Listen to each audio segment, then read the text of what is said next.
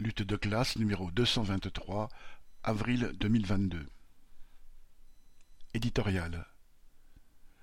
Nous reproduisons ci-dessous un clip de campagne enregistré par Nathalie Arthaud lundi 21 mars et qui sera diffusé dans le cadre de la campagne officielle du 28 mars au 8 avril.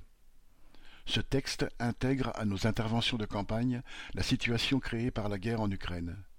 Par ailleurs, nous publions à la fin de ce numéro un autre clip de campagne enregistré le 14 mars. Notre circulaire électorale, datée du 7 mars, est aussi disponible sur la version au format PDF.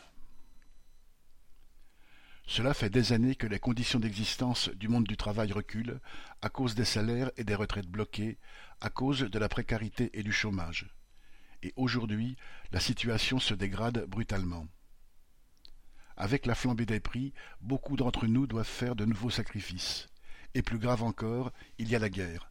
La guerre en Ukraine, c'est-à-dire à nos portes. Regardons ce qui se passe en Ukraine. Ces femmes et ces hommes qui pleurent leur mort et la destruction de leur immeuble ou de leur maison par les bombes.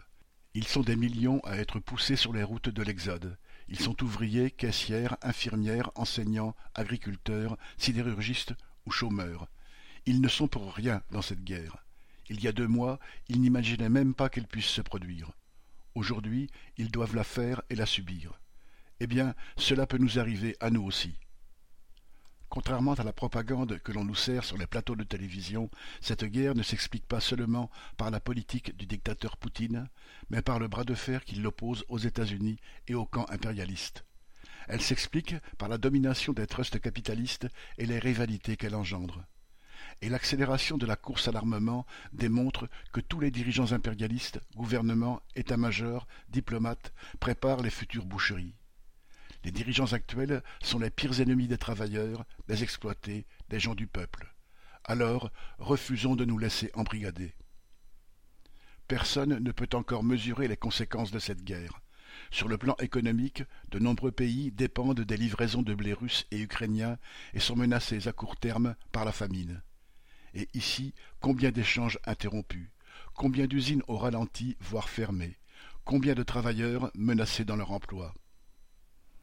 Comme la crise sanitaire, la guerre va être le prétexte à de nouveaux sacrifices pour les travailleurs.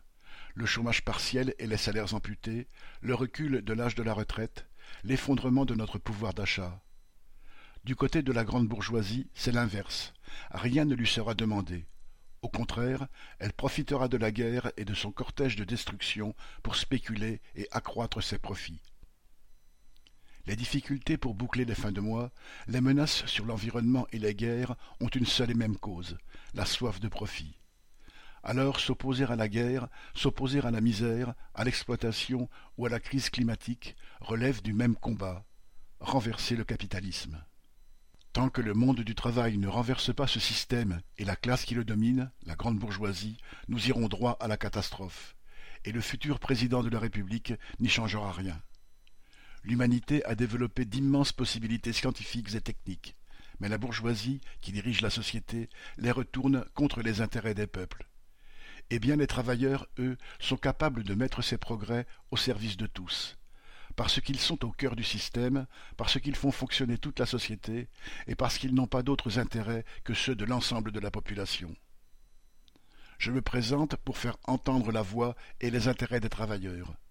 Aujourd'hui, ils sont exploités, opprimés, méprisés, mais ils ont la capacité collective de faire sauter la chape de plomb que le monde des riches impose à la société toutes celles et tous ceux qui refusent d'être trompés, trahis par les politiciens défenseurs du capitalisme, ont un vote utile à faire. C'est de voter pour ma candidature, c'est de voter pour leur camp. 21 mars 2022